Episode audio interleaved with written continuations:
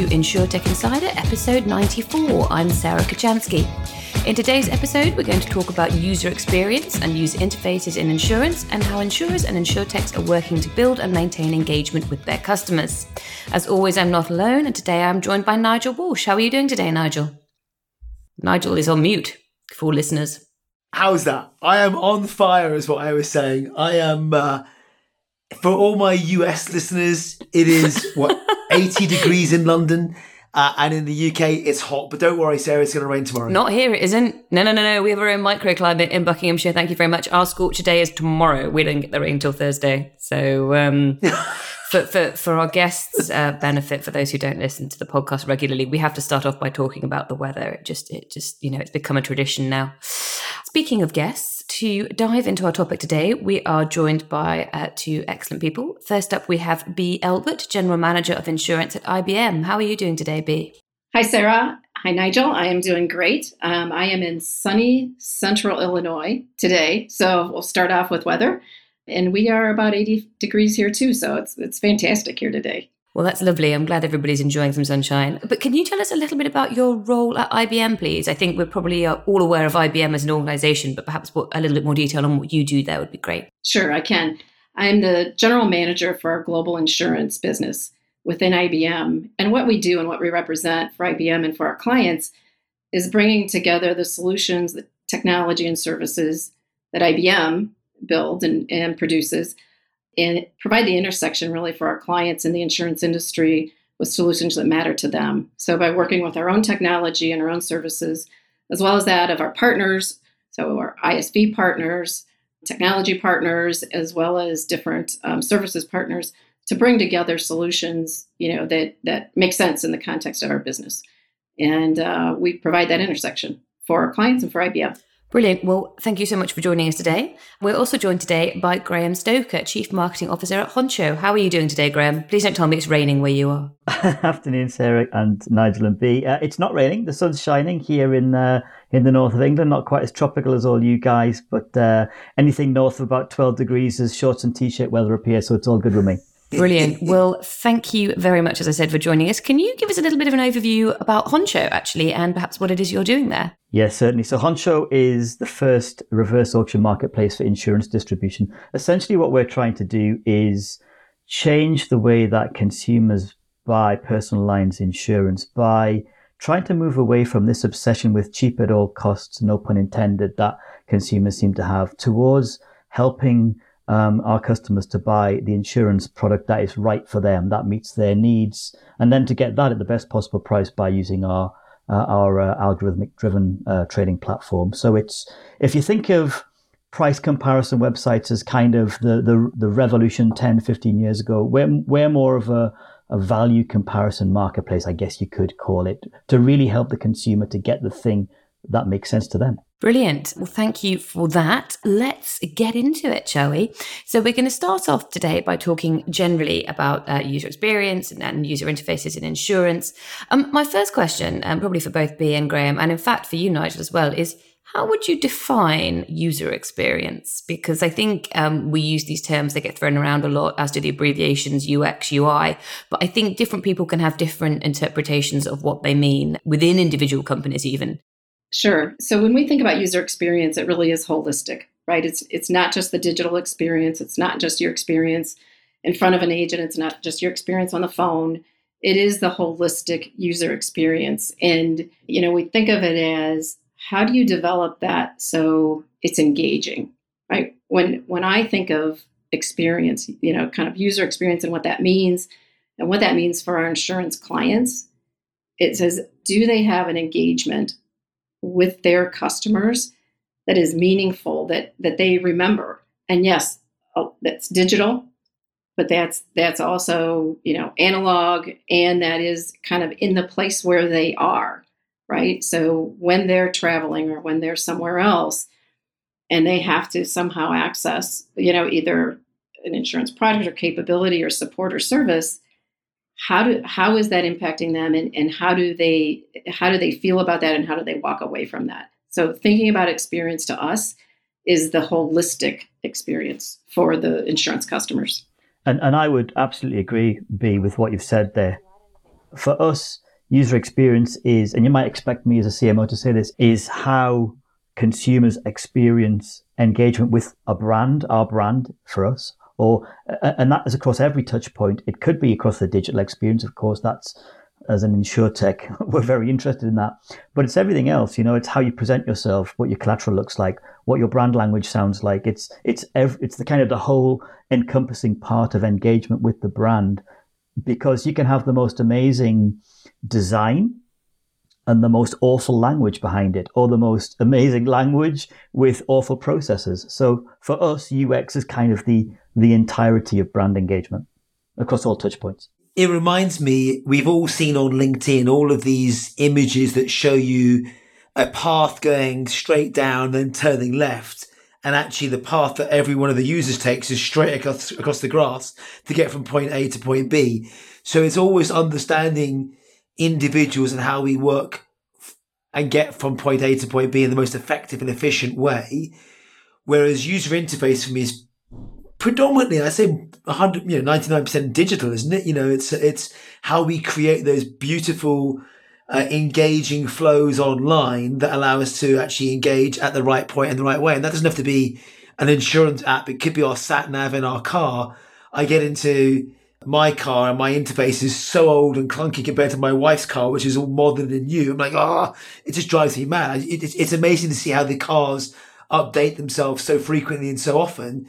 And when you've got things that update over the air with new modern vehicles, it's nice to be able to see these things be updated as we change the way in which we interact. I'm not sure I'd agree that it's wholly digital UI because I think if I am, there is still an interface with, you know, somebody, either if it's in a branch or in a shop or if it's printed material or if it's on the phone. Like if you're talking about interface, it's literally what the customer, what is presented with, however that information is presented to me. So I think we tend to think about it digitally, but I think to go back to Bea and Graeme's point, actually, it could be more holistic than that. Like I am still interfacing with a company if I am reading a print ad on the tube, but it's still sort of a user interface to me. It might not be part of a specific user journey, but it is part of the holistic user journey if that is the path to acquisition. And, and you're absolutely right. Uh, if, you know, it's user experience. As you said at the top, Sarah, user experience and user interface are, are kind of banded around as synonyms, and they're definitely not synonyms. And brands who do really well with their apps, with their online presence, with their physical storefront, if that's their kind of thing. All it takes is a chain, something in the chain in a back office or a, an, or, further down with a, a partner who they may be working with to not do things with the same principles of UX design. And it kind of the, the whole thing falls apart for me. And and do we think? I mean, I don't know what you know what experience perhaps anybody has of working in other areas of financial services, but I would say that we've all experienced other financial services. I'm sure everybody uh, on this podcast has a bank account, a credit card, a mortgage, insurance, you know, products aside.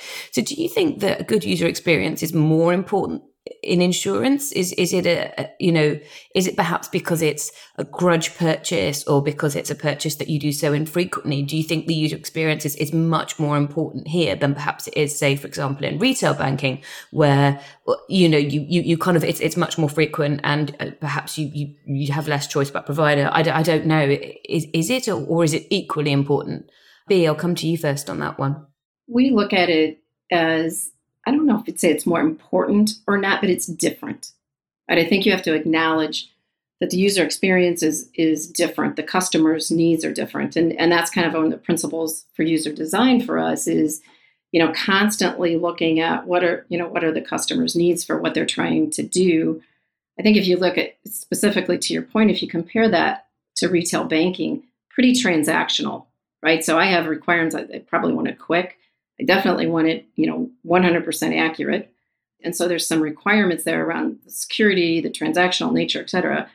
From an insurance perspective, I may be in a situation where it's more relational on my user experience. And so I need I need more of that confidence that it's it's a maybe a longer running conversation or I'm trying to do multiple events, trying to, you know, kind of assimilate multiple events, which says I need more data you know, I, I have to be able to bring more data into that experience. I have to be able to have have a an ability to connect events potentially and, and recognize a little bit more about me in that servicing. So it's just it's it can be very different. There's certainly transactional natures around insurance with claims, you know, things like that, but the experience itself is dictated by what is the client trying to do at that point in time and where are they.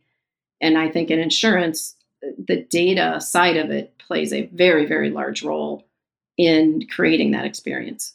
Graeme, how about you? Do you do you I mean I suppose one of the things to pick up on what Bea said there is that you know the data that you need as an insurance provider is perhaps different, perhaps it's more, perhaps it's it's more complicated data, you know, depending on, on the, the, purchase in question.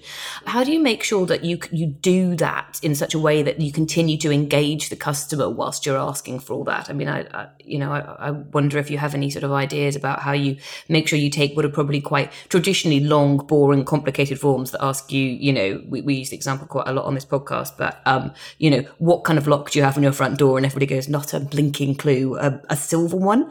You know, how do you how do you make sure that when you're thinking about that data and all the data that's required for insurers, that you're not losing engagement as part of the process? Yeah, it's a, it's a great question, Sarah. And we chunk things into what we call small moments of delight. So we try and break down our user journeys into into chunks which have some form of closure is the wrong word, but kind of definite completion part to it, such that as a user, I can see that, okay, I'm, I'm finished a bit, which wanted to know about my inside leg measurement. Now it's going to ask me about the next thing or whatever other crazy questions that we love to ask in this industry. But by delivering those small moments of delight, it, it hopefully by wrapping good design around it, or uh, and that's you know UI design, brand design, good language around it, we can hopefully keep that customer engaged as we progress through the process. And the second thing we do, which I'm sure all insurtechs do, is automate as much as we can so that such that we can we can strip out as much as is possible from having to be asked where we already know it. So if something can be looked up, we look it up wherever we can. And by combining this kind of uh, strip out the things that we don't need to ask, strip out the duplication, introducing a journey which is slicker, more chunked up, it, it, we feel, uh, and many are doing it, not just in insurtech, across fintech and beyond, that consumers have greater staying power to get to the end goal that, you, that they want, that they came to you to get to. So, so how much of a challenge is it? Do we think, to, taking into account what what you've both just said, how much of a challenge is it for incumbent insurers to sort of translate what what they already have into something that delivers a user experience, which I guess is, is fit for purpose right now? So, you know, one of the things that we talk about repeatedly is that people have had to go digital and had to go digital quickly, and there's a huge uh, potential for when you're doing that to mess up the user experience because you're either you know the actual digital user experience or, or to our point we discussed earlier, the holistic user experience. You're forcing people out of channels they know and like into a different channel, and all of a sudden their experience is completely different, and they're stressed by the fact it's different. Full stop. But you know, if you if you think about the fact that incumbent insurers perhaps have been doing things a certain way for, for quite a long time, you know what what do you think that the biggest challenges are for, for legacy providers to make sure that they're delivering a good user experience across the board in you know in today's right now i guess sir I'll go ahead and, and uh, start off on, on that discussion. I think there's a couple elements in that um, what changes that we've seen in insurers. One, mindset is a challenge, right? Of for the incumbents of of moving from we are a product centric organization, and that's where our value lies, to we are we are a client or customer experience centric organization, and that's where our value lies. So that shift is, from the incumbent's perspective is they have to understand and be able to evaluate what it means to be, you know, kind of a, an experience-based organization, and that that drives value for their company. So that, you know, kind of breaking through that barrier is number one, and understanding the value that that creates for them. And then it becomes okay. Now, it, you know, once I can get past that and understand what I'm really trying to drive as value, what do I then do technically? right? Because I do have a lot of legacy. The insurers that we see that are successful in this kind of it does go back to I can create a good user, you know, kind of front front end or experience, but I'm really about leveraging the data that I do have already as an incumbent with new forms of data. So I have to have that kind of Graeme, your insurtech mindset of bringing in, you know, new capabilities, new engagement, new forms of data But if I can leverage what I already have with that, then I can, you know, I can move forward, I can grow. So those are, you know, challenges that they have to get over, or where we see the ones that are successful wrapping, you know, kind of wrapping their heads around that. Graeme, did you did you have anything to add to that on on kind of the challenges perhaps that that legacy insurers face? You know, it, do they need to start the whole process from scratch? I mean, Bea was suggesting perhaps they need to rethink about how they even approach users and engaging with users, or can they build on what they already have, particularly I suppose in terms of legacy technology? Yeah, I think Bea made some excellent points, and and I entirely agree.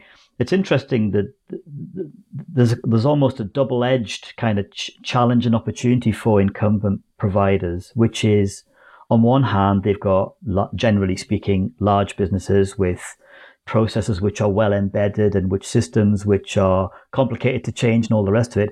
But on the other hand, they have a lot of data, as Bea, as you said, to be able to then use, which us new startups don't necessarily have that depth of data to be able to understand what works, what doesn't work, what we could do, what what intelligence have I got there, which can help me shape this brand experience or this user experience. So, on one hand, brilliant tools, which many of us in InsurTech land will be super envious of in terms of depth of knowledge, depth of experience, and so forth. On the other hand, big ships to try and move quickly. Let me tie it back. I love that, uh, both of you. Let me tie it back to something that I'm quite passionate about, and that's sport.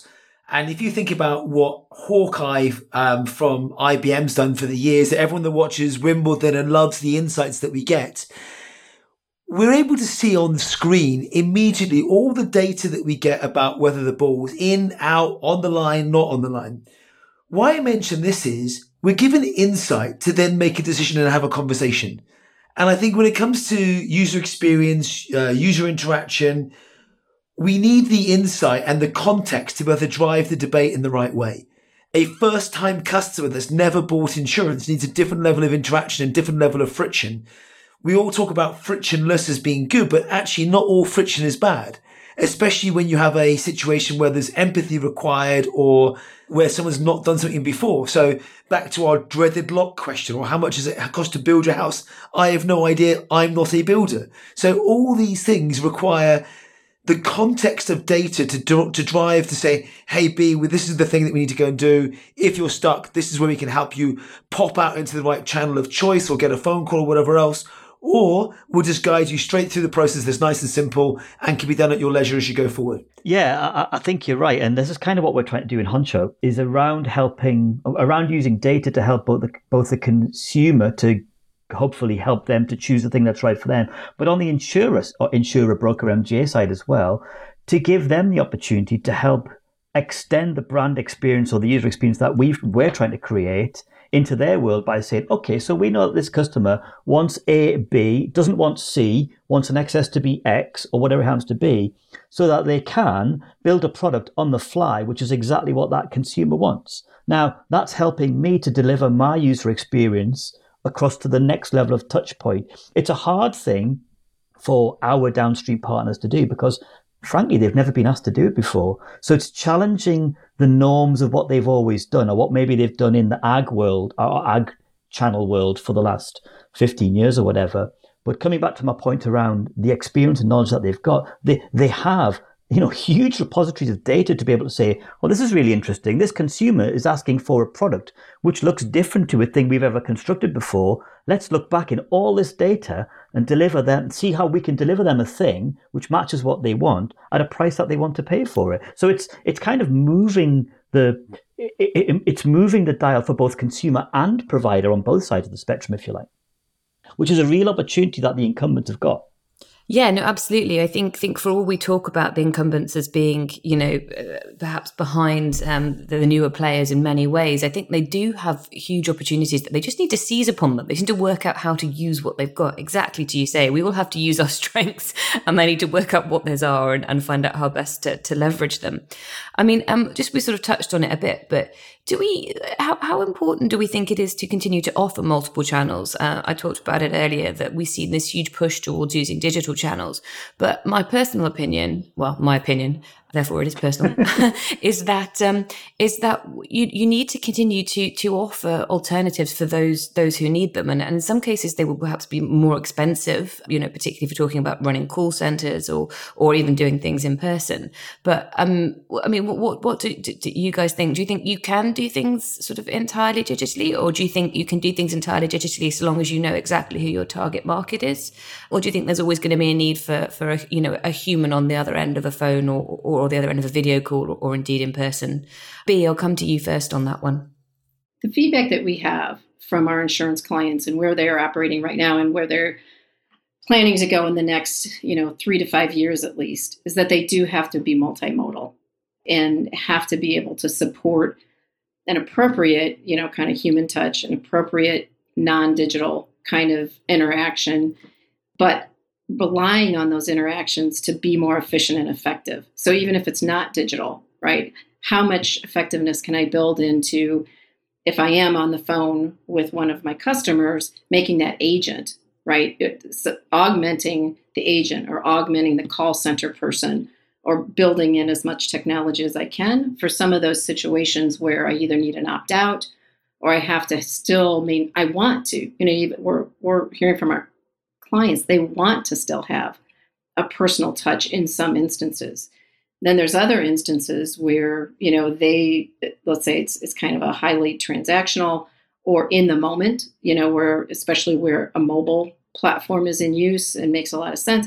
You don't you don't want any you know you don't want to have an intervention. You want it to go quickly, smoothly, and and so so they have to have that. But they're not you know all of the feedback we have and we and we just did um, a pretty extensive study around personalization. Our IBV, our um, Institute for Business Value team did around personalization platforms and data designed offerings, and that was one of the questions in there. And really, what came out is we still have to have the ability to have human touch, especially for some of those more you know difficult and and complex engagements with with clients.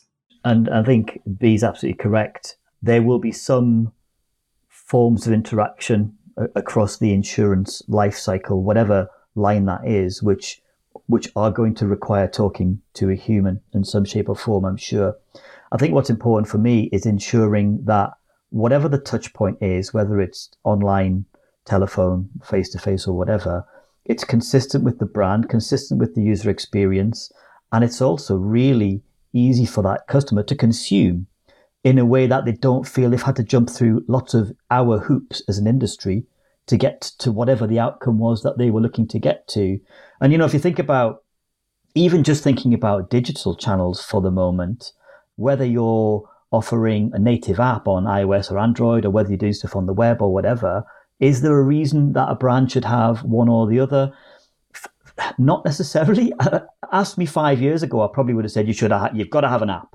These days, I'm less I'm less sure about that, which which is odd because we do have apps. But what I find is, as long as I'm offering consumers choice uh, of a channel which is easy for them to get to in the way they wish to engage with my brand at whatever time of day and night that is, then whatever it happens to be, it doesn't have to be. You, you don't have to create extra complexity customers will find the route, the easiest route across the grass, like you said earlier, Sarah. They're going to find that, and and if delivering that via the web is the best thing to do to help deliver that seamless experience, which ties in with your brand values and all the rest of it, then then that works for us. I, I think, Graeme, I'm going to be semi-controversial here in a way that I mean, we as insurers have to define and can define what our product comes with. And if that product comes with zero human touch, because in exchange of the lower cost on our side, we give up the ability to talk to someone, then so be it. And I'll give you a good example from the UK, folks, where there was a bank account years ago that had no access to their branches. If you wanted it, it was online only and you got a better rate as a result of it because their cost was lower. For anyone that's had a auto windscreen claim, at least in the UK, it is 100% straight through from going on the website or going on the app and going, I've cracked my windscreen. Is it in your field of vision? or is it off your field of vision? If it's in your field of vision, they replace it. If it's outside your field of vision, they send someone to go and repair it. you put in your postcode and they you pick a slot and someone comes to your house and fixes it or your place of work, whatever else. I don't need to talk to a single person. And I think by setting the expectations early on, both in terms of what you're acquiring and how it's being serviced, is actually quite critical. Now, of course, if you go into things like uh, I've been in an accident where there's a third party and there's bodily injury, then of course you may want to get into a situation of going, I will now guide you through a process. It's complicated. Um, it might need some extra care and attention. I mean, and most importantly, we want to make sure if you're okay or we need to dispatch emergency services or whatever else to you. But I think we get the choice to define whether you go single channel, multi channel, omni channel, whichever your favorite buzzword is, uh, and how you pop in and out. But I think we get the choice to control what that should look like and how people choose to buy it. Interesting. Okay, I think the I think the debate over channels is actually one that's going to continue for a while, and I think um, just whilst we're on the subject, omni-channel should be banned and never used. I hate omni-channel. the only word. word. I'm willing to listen to with the word omni is omni-shambles, which will make sense to um, mostly British listeners and everybody else get you. a particular television program here. Um, and with that in mind, we are just going to take a quick break, and we will be back very shortly. Financial institutions are struggling to move fast enough to compete with new players. Their legacy tech and processes are holding them back. But there is an answer.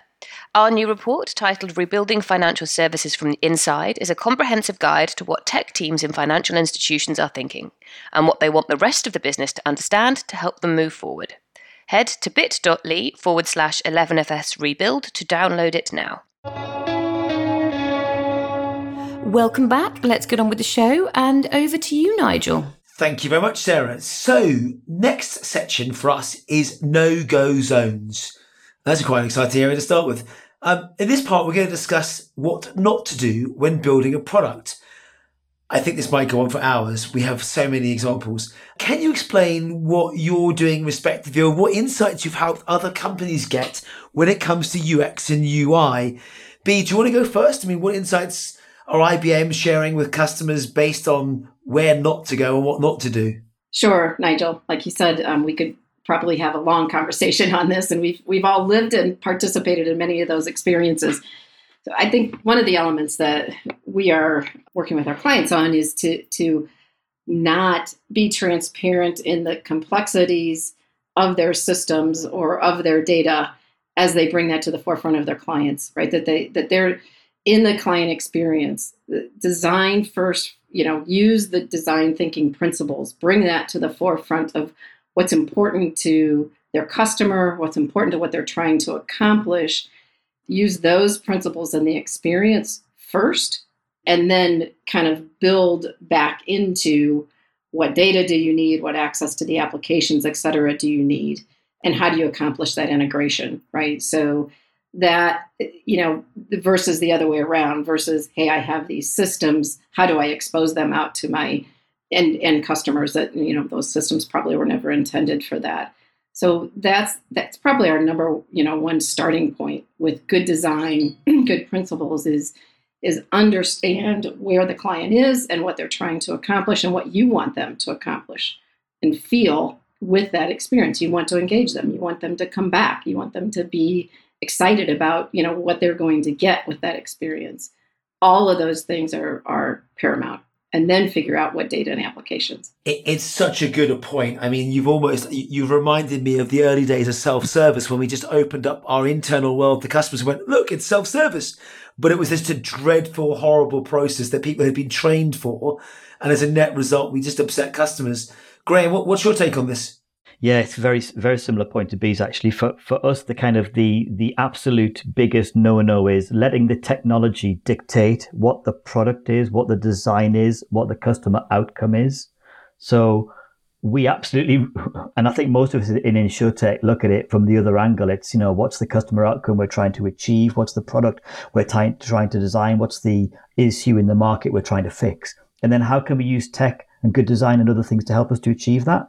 Uh, and this comes back to the point we discussed earlier around incumbents and the challenge they've got. Quite often, either willingly, knowingly, or otherwise, technical constraints from legacy systems and whatever else can limit what a potential product can be or what a design could be, and therefore what the outcome for that consumer could be. So for us, the biggest no-no is is about letting the tech design this, uh, define the solution. But the second one is it's around making assumptions that the consumer is always going to understand all of these sometimes quite complicated concepts that you might have because in every in every market and insurance is is as bad as all there's lingo everywhere. You know there's buzzwords there's acronyms and uh, you know we, we might talk about gwp and god knows what else but actually bizarrely consumers don't talk in that language and there are still providers both big and small using in uh, insure speak in their customer comms. So that's a big no-no for us. Don't assume that everybody speaks insure speak. Funny that, isn't it? I, I, I, get so tied up in this all the time. What, what about new ways of working, sorry, or new ways of interacting with customers, such as chatbots? Do you think this is an important part of a good user experience? Sarah, I'm pretty confident you're going to have a story for me on this one. I think chatbots can be effective when they are implemented in the right way. And to exactly to Graeme's point, take into account what your customers, your, your particular customers actually need and want. And, and don't try and get too ahead of yourself, I guess, when, when kind of the, the, the, chatbot is, is kind of the, the only option that's available and it can't answer, you know, the most basic queries. The, the worst thing I guess the thing is, chatbots have a place, as, as as long as you do them right. The worst thing that I can think of is when chatbots just come back and say, Did you mean this? And you're like, No, I didn't. Did you mean this? No, I really didn't. Did you mean this? No, definitely not. Give me another option. I, I don't, I don't, I think that many people have done them right yet. I think there's still a huge problem with chatbots and with the use of AI more broadly, particularly around gender. I think, first of all, no chatbot needs a gender. Let's just get that out there. And second of all, I think when AI is used to program chatbots, a lot of the data that's been used to program them is, is not representative of your entire customer base or indeed the general population. So that can cause problems and issues as well it's a really interesting point that you mentioned, actually. And Bea, let me come to you on this one, if you don't mind. Where does it go wrong? And one of the examples that we've noted here is female versus male chatbots. And I know Sarah and I have tweeted about this before, as have many others. Why are all chatbots or assistants female? Should should they should they be female? Should they be male? Should they, should they be non-binary? Should they should be something else? So that I mean that's a that's a good question, and you know, I, I think it's the the tone. What what we've done some work on around this is it female, is it male? You know, is, is it is it a certain accent? You know, kind of all of that. I think depending on where you're where you're delivering, what population, you have control over that as an insurer. You should know, you know, kind of as the population that you're serving, what is the important tone? And and we try to work with customers on that whether that's a male or female voice or, or accent or not, those those traits are probably not as we don't get as much feedback on that as we do does that interaction if it's a voice interaction with the chatbot does it feel like the tone is appropriate for what i'm trying to do? That is more important and and and really gets more feedback than you know kind of what that is. So so we chatbots are a part of the experience. We're not going to get rid of that. And Sarah, I think you're right. There's some that are good, some that you know it's still probably maturing, but I think it goes back to every digital interaction, just like a chatbot. You know, know your audience. The more you can bring in data and AI to that chatbot to know what you're, you know, kind of know who you're working with, gather the information, and be as intelligent as possible then it works. You know, so um, you, we just have to keep progressing and maturing that capability, understand what's important to clients uh, around chatbots. I, I think this is an area that we've got so much better on over the years, and I say over the years because it feels like 20 years ago I was talking about IVR and decision trees and natural language query and now I look at where I work and what we do and all the things that we've got and the, the things at IBM and elsewhere, it can only get better. But I don't know if our frustration levels go up as we progress or our expectations progress, but actually the technology in some insurers hasn't kept pace with many others, specifically in retail where we transact more frequently or, or, or elsewhere. I, am going to regret the next question, but Graeme, go on, give it to us with both barrels. What do you get annoyed by?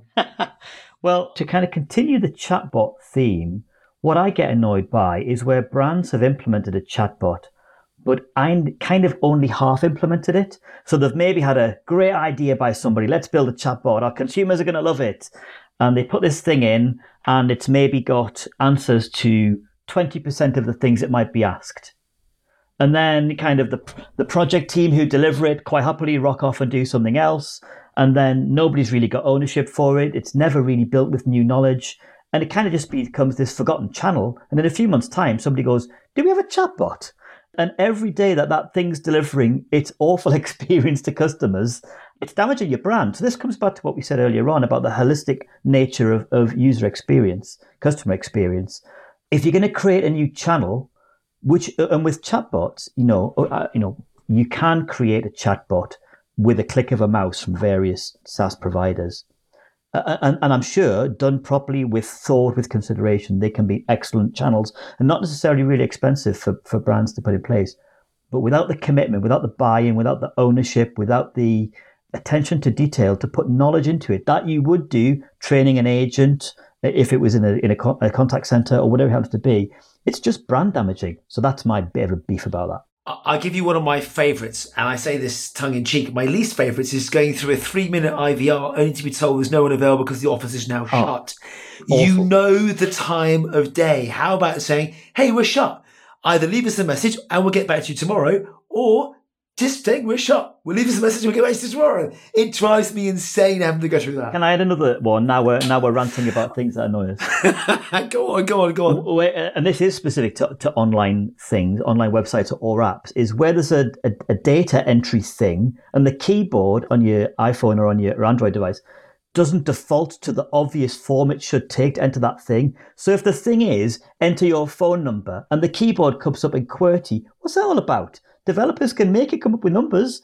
It's a small thing, but that's very that's UI design. That's as I said, it's a really great example of user interface design. I've got one of my app for my Whoop fitness band thing that it's got a whole real estate of the screen and gives me the really top thing. And I'm squinting with my glasses, like, just use the real estate. Just stop making me feel blind.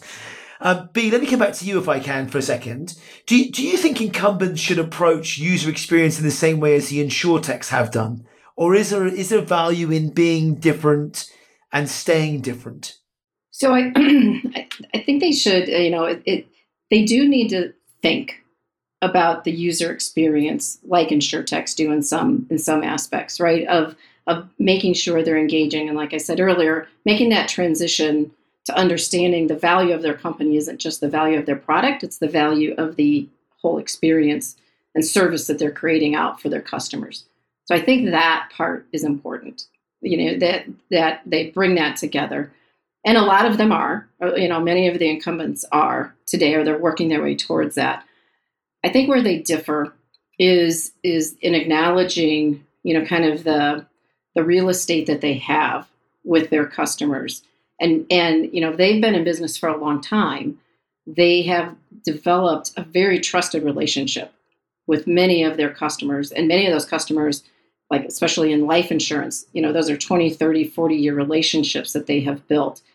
And so as as they move forward and bring in innovation for their customers and for the benefit of their company that they need to grow they also have to make sure that they they do continue that trust right? That the because they because they do maintain so much of not they maintain so much knowledge and information about their customers today and carry that forward. So how they treat security how they treat usage of data, privacy, sharing of data is is something that incumbents have to think, you know, pretty deeply about because the number one item that they'll say is when they think about what they're about as a company, it's it's trust. It's trust in that interaction that they have, and so the digital experience has to make sure that they still relay that um, in the in um, how they build that in.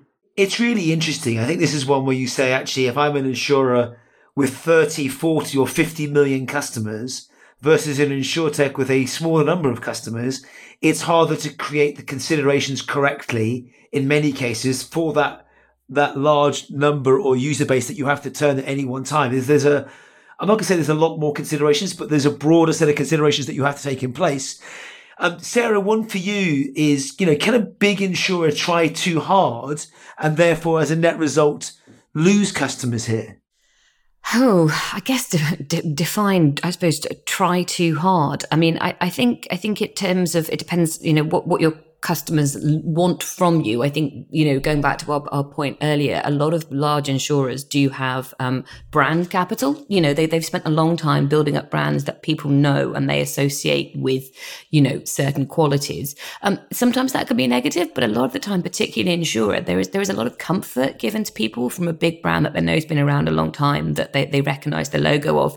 Um, the one that springs to mind is, is the, I know this is about rebrand, but I think to our earlier point, the user experience is holistic is um, Aberdeen, which became Aberdeen. Aberdeen? I don't quite know how you're supposed to say that. They weren't. They decided to take all the vowels out, and and it just it just struck me as in this day and age, how is that a decision you can make about your your company? I understand that you know they were they were trying to remain relevant, but really, to me, that's a huge flag and a really good example of trying too hard, um, because because they hadn't done anything to improve their products and services, to improve the wider you know the user journeys they offered, you know to to, to offer the custom the actual customer customer experience, all they'd done was was try and make themselves look and sound more modern in inverted commas by removing the vowels.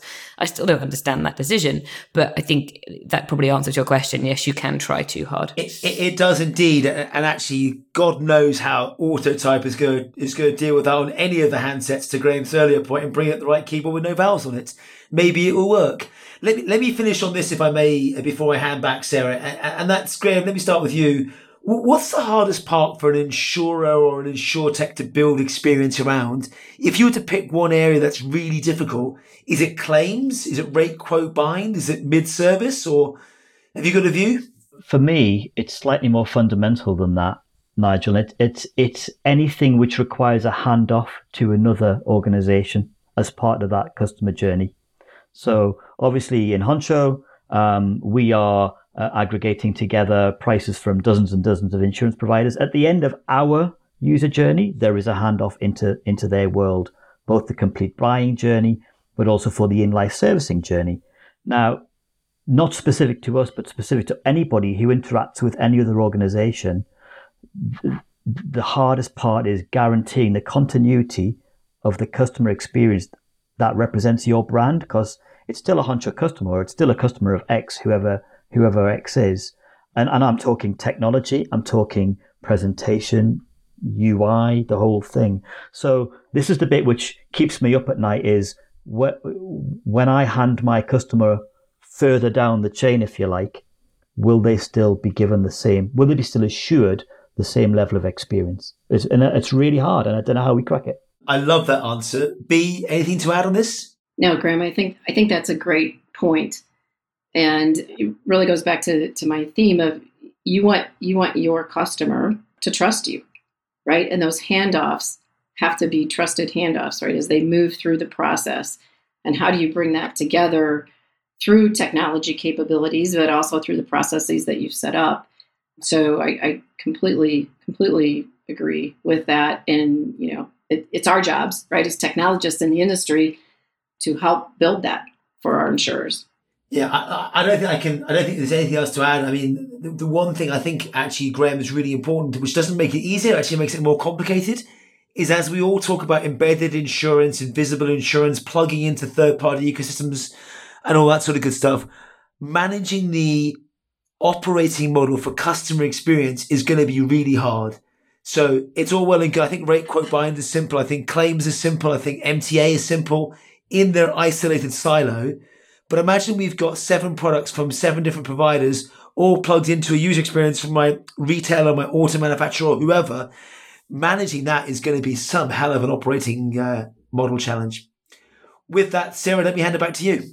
Yeah, thank you, Nigel. I think I 100% agree that consistency is is kind of one of the hardest things to achieve. But one other thing I'd like to add on that is um, making sure that you uh, live up to whatever expectations you have set. So if you are going to say we are X brand who stand by these values, you really have to make sure you do that in today's day and age because customers are so willing and wanting to align themselves to specific sets of values and to specific, uh, you know, whatever means most in their life. They want the providers they use to to stand by that as well. And I think saying you're going to do it and then doing it throughout is is actually very difficult.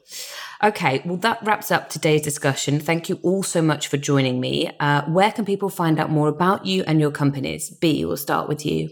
Thank you, Sarah. You can certainly find out more about us at ibm.com slash insurance and as well as on LinkedIn and Twitter. Um, IBM is out there, as, and me personally, I'm out there as B. Elbert. You can find me, and, uh, and uh, happy to share additional thoughts with uh, anyone that uh, wants to reach out to me. And uh, thank you. I just want to say thank you for the opportunity today to have this conversation. Thank you, Nigel, Sarah, Graeme. It was fun, and um, look look forward to seeing additional insights from you. And also, it's a sharing process and understanding too how IBM can, can continue to serve can serve the insurance population through the work that we're doing around data and AI and and cloud, and um, working together with the industry. Brilliant. Well, thank you so much for joining us. Graeme, how about you? Where can people find out more about you and Honcho? Thanks, Sarah, and, and, and likewise, thanks, Bea, Nigel, Sarah. I've really enjoyed the chat. There's some really, really good uh, conversation points and then things to think about. Uh, you can find out more about Honcho on our website, gethoncho.com. If you're in the UK, you can download our app for Android and iOS from their appropriate app stores or look for Honcho Markets Limited on LinkedIn. Brilliant. Thank you again for joining us today. Um, and Nigel, how about you? Uh, and you can find me uh, fighting the good fight as always on Twitter at Nigel Walsh or on LinkedIn at Nigel Walsh. And you can find me on Twitter at Sarah Kocianski. Thank you so much for listening. If you like what you've heard, do subscribe to the podcast and don't forget to leave us a review. It helps to make us better and it helps others to find the show. As always, if you want to join the conversation, find us on social media. Just search for 11FS or InsurTech Insider. You can find us on Twitter at InsurTech Insiders or email podcasts at 11fs.com. Thank you so much for listening. Goodbye.